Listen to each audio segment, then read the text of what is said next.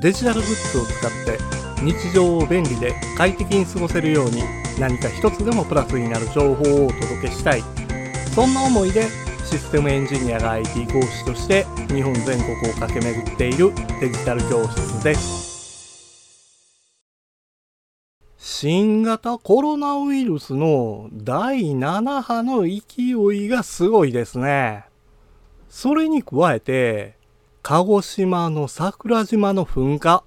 そして国内初のサル痘感染者が確認されました。自然災害やウイルスに対してできる限りの対策をしていてもやっぱり限界があります。そのため先行きも不安になり非常にストレスが溜まってしまいますね。ストレスが溜まると人は攻撃的になりがちです。特に Twitter などの SNS では以前から誹謗中傷による被害がメディアなどで取り上げられています。最近では情報開示手続きや訴訟手続きを行う人も増えていますので SNS による誹謗中傷の被害は少しだけ減少していますがまだまだ目に余る行為が多く見かけられます。これは手続きに時間がかかってしまうためなんですね。情報開示手続きや訴訟手続きは SNS などを運営している海外の本社に対して外国語で行わなければならないからなんです。実際に行動を起こして手続きをしても裁判までに半年や1年ほどの時間がかかってしまうんです。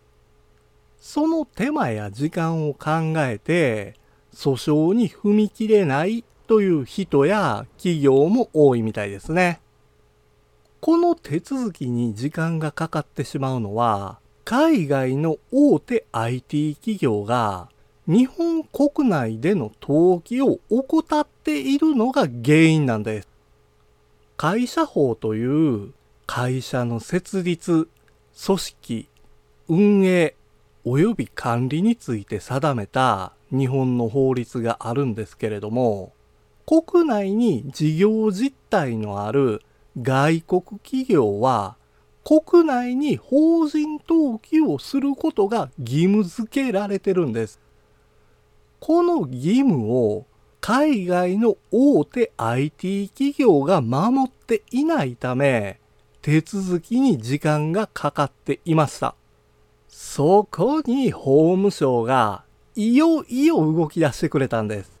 とはいえ、あんまりピンとこない人も多いかもしれませんね。そこで今回は、この海外の大手 IT 企業が登記したことについてお話ししましょう。日本国内での登記を怠ってきたことが問題となって、法務省から会社法に基づいて登記するように、海外の大手 IT 企業へ通達されました。それによって、アメリカに本社を置く Google 社とマイクロソフト社が日本国内での登記を初めて完了しました。しかし、法務省から登記の要請を受けながらも、登記が完了していない会社もあるんです。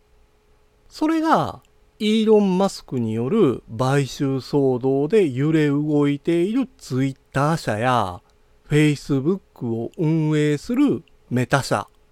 バイトダンスなどを含めて14社もあるんです。会社法に基づいた登記を怠ると、100万円以下の過料が課される他にも、未登記のまま国内での取引を継続した場合は、6万円から9万円の過料が別に課されてきます。法務省では今後、裁判所に過料を課すべきだと通知することも含めて、対策を検討しているそうです。海外企業が会社法に基づいて登記をすることで、社名や会社の目的、役員の情報などが法務局に提出されます。そのため、登記されることで、日本での代表者と住所が定められるので、国内の代表者に対して発信者情報の開示請求などを起こせるようになります。これで手続きがスムーズになり、訴訟手続きもスピード化できますね。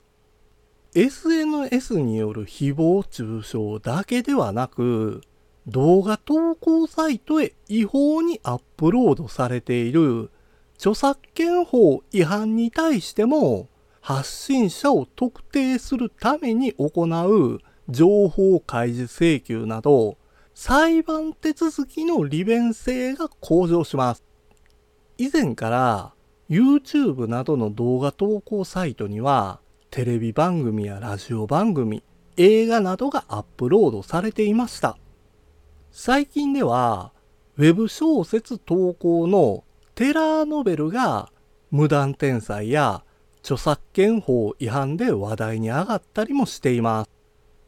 便利で日常を豊かにするサービスは、私たち利用者のモラルによって利用される前提でしたが、違反する人のモラルの欠如、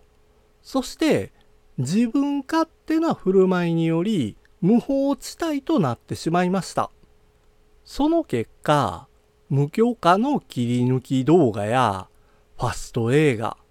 漫画村などが各業界に対して多額の損害を与えています。制作に携わるスタッフ、そしてクリエイターを守るためにも法務省が登記を要請してサービス提供を行う海外企業が日本国内で登記を行うというのは非常に大きな第一歩だと言えるでしょう。他の人もやってるから自分は大丈夫。そういった軽い気持ちでアップロードしていた人を裁判までの手続きがスムーズになることで処罰することが楽になります。そのことで違法と知りながらも楽しんでいた視聴者にとってはサービスを利用するメリットが格段に下がってしまうかもしれないです。ですが、コンテンツを楽しむためにサブスクリプションサービスの契約とかコンテンツの購入など、正規の方法を取ることになって、各業界が活性化されるんです。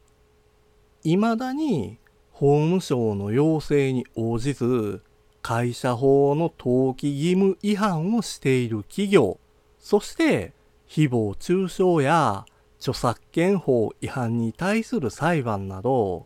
今後どうなっていくのか気になるところですね。